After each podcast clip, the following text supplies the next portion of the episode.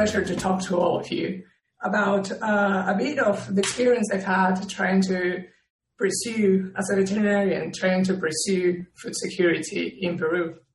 It's a big challenge. I just love this graph from the organization, World Organization for Animal Health. Actually, it really makes like clear our presence all along this very complex trip that food makes from the farm to the table. I'm gonna speak a bit of these um, functions we have in every single step of the production chain.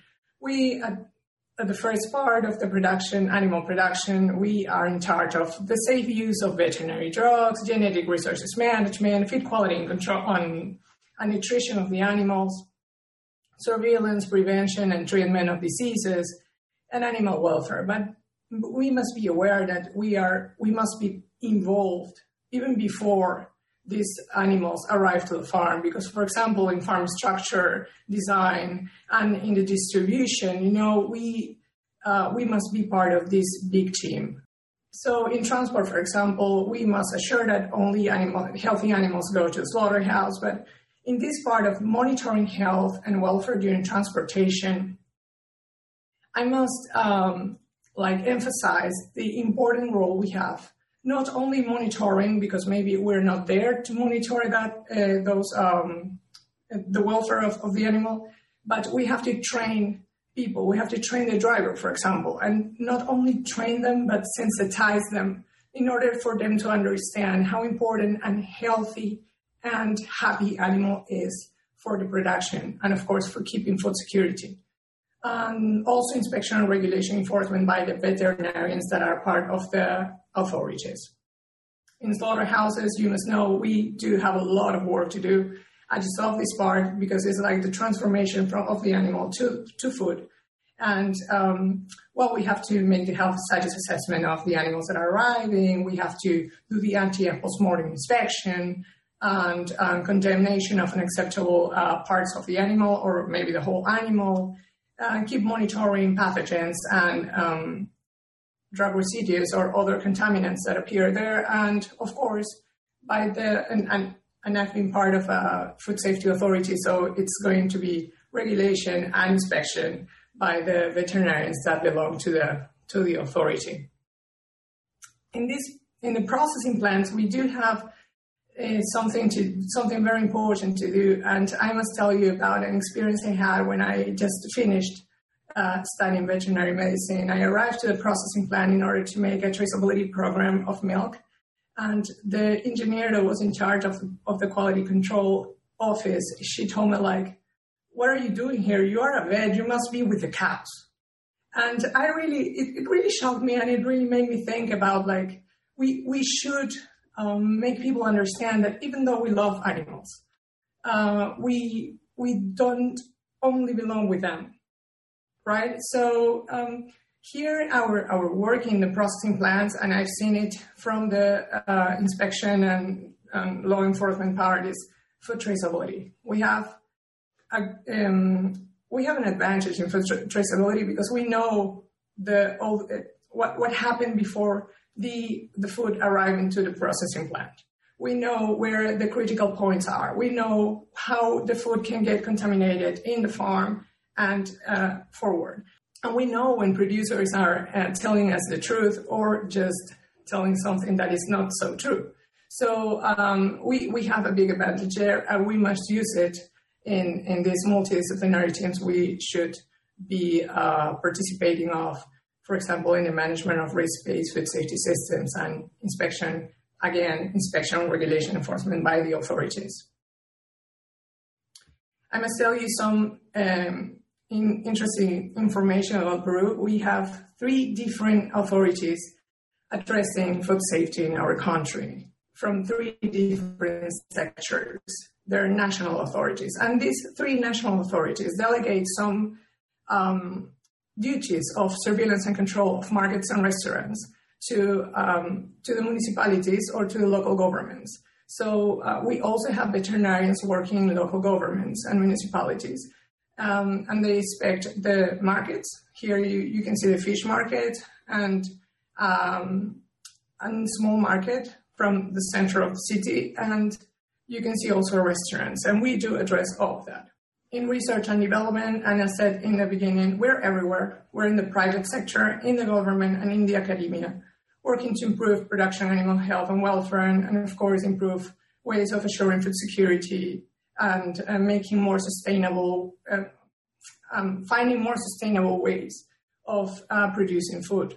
About vets in, in sanitary authorities, um, that is my that is what I did, and really it's a lot of work, and it's a big responsibility, but it's an, an amazing experience. So of course, we manage health crisis, epidemiological surveillance, disease control and eradication, policy development, and we are in charge right now in, to, to make these policies or these regulations like they have to make enabling environments in order for um, um, having more innovation systems and having a more flexible regulations so people can like go into this adventure of making things more sustainable. And I had this terrible experience in the government when I just arrived. There, there was a company that was trying to make more sustainable, uh, more sustainable activity, fisheries company, and they said like we need to do this, and it's not contemplated in the regulation. And the, the authorities just said like, we're sorry, if it's not in the regulation, you cannot do it but we're to uh, waste less and we're to use a, a, lot of more um, of this. Um, we're, we're to produce more protein, you know. No, I'm sorry. If, if it's not in the regulation, you cannot do that. That thing just made me think about uh, working in policy development, and we veterinarians are prepared for that more. Um, about SPS measures, we are part of um, tables of negotiation of, for example, free trade agreements. Actually, Peru has a lot of free trade agreements. And we not uh, only negotiate, but we also keep uh, part of the SPS team, and we keep working uh, through years in order to revise some terms and and improve um, trade. So we have risk assessment uh, of imported animals and foods, inspection duties, and we also are in diagnostic laboratories. I'm going to tell you a bit of the experience of Peru. Actually, Peru is uh, one of the biggest, if not the biggest, exporter of fish meal and fish, fish oil. And I must say that Lima, uh, the capital, is by the seacoast. So, um, and in Lima, we eat 60 kilos per capita per year of chicken. It's a paradox, I know. And we are trying to look for, I mean, we're trying to diversify the protein sources. And we're trying to use this experience we have of fisheries country in order to also create an environment for enabling aquaculture. What you can see in the right side is vaccination of trouts. We have trouts that they can grow in 3,000 meters, 4,000 meters above sea level, and they develop well. And it's a source of protein, right? And on the other hand, the chickens cannot because of their metabolism. So um, the, the big problem I faced when we were trying to like promote aquaculture was the aquaculture producers telling us, okay, you want to promote aquaculture, you know that we in aquaculture use a lot of veterinary drugs, like, for example, antimicrobials. And um, we have no veterinarians. I mean, we, we, we really do have small uh, group of veterinarians working in aquaculture right now. So we need to train more veterinarians in that because it's a big challenge and we've seen it's sustainable. It can be, it, it is worth it, definitely.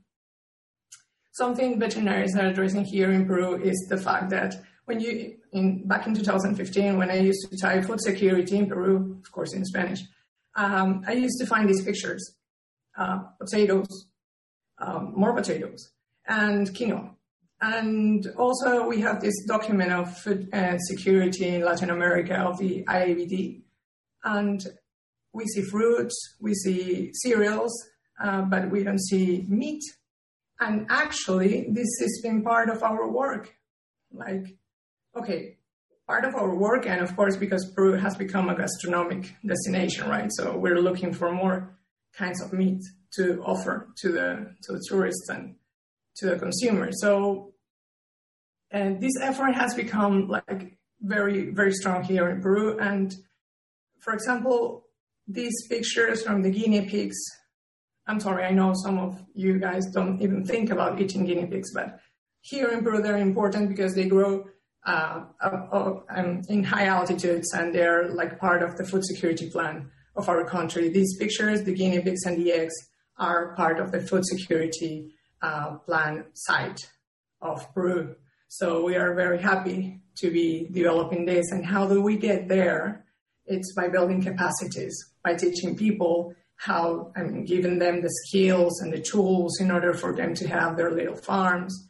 And of course, uh, making them aware of the importance of adequate use of veterinary medicines and also um, telling them that they have to talk to the authorities every time they see an, uh, a disease that is emerging in their farm. So it's it's a very complex work because we have multicultural um, environments, but it's worth it. We are part of the Multisectoral Commission of Antimicrobial Resistance, and we're tackling it um, by banning some antibiotics that are used in poultry production. Uh, the Peruvian College of Veterinarians also um, makes get together all the deans from the faculties every year, from veterinary faculties of all the countries, in order to improve ways of um, educating vets. The most important role we have is to um, to prove um, to fact check to fact check information. Um, we get messages in WhatsApp and other media, and we as veterinarians should inform people about the truth. This is our big role. We work in teams, so we, ma- we must make our communication like easier for others to understand because sometimes we use fancy words in very technical terms. Others must understand our information in order for communication to flow and things to work. I'm going to skip this. And I must, uh, I'm going to end with what um, Jose Graziano da Silva said once, there is no food security without food safety. And I must tell you, as a Peruvian, there is no ceviche without food safety. And I've been part of the Food um, Inspection Authority of Fisheries, and I'm telling you, it's a big, big challenge, but it is completely worth it. Thank you very much for your attention.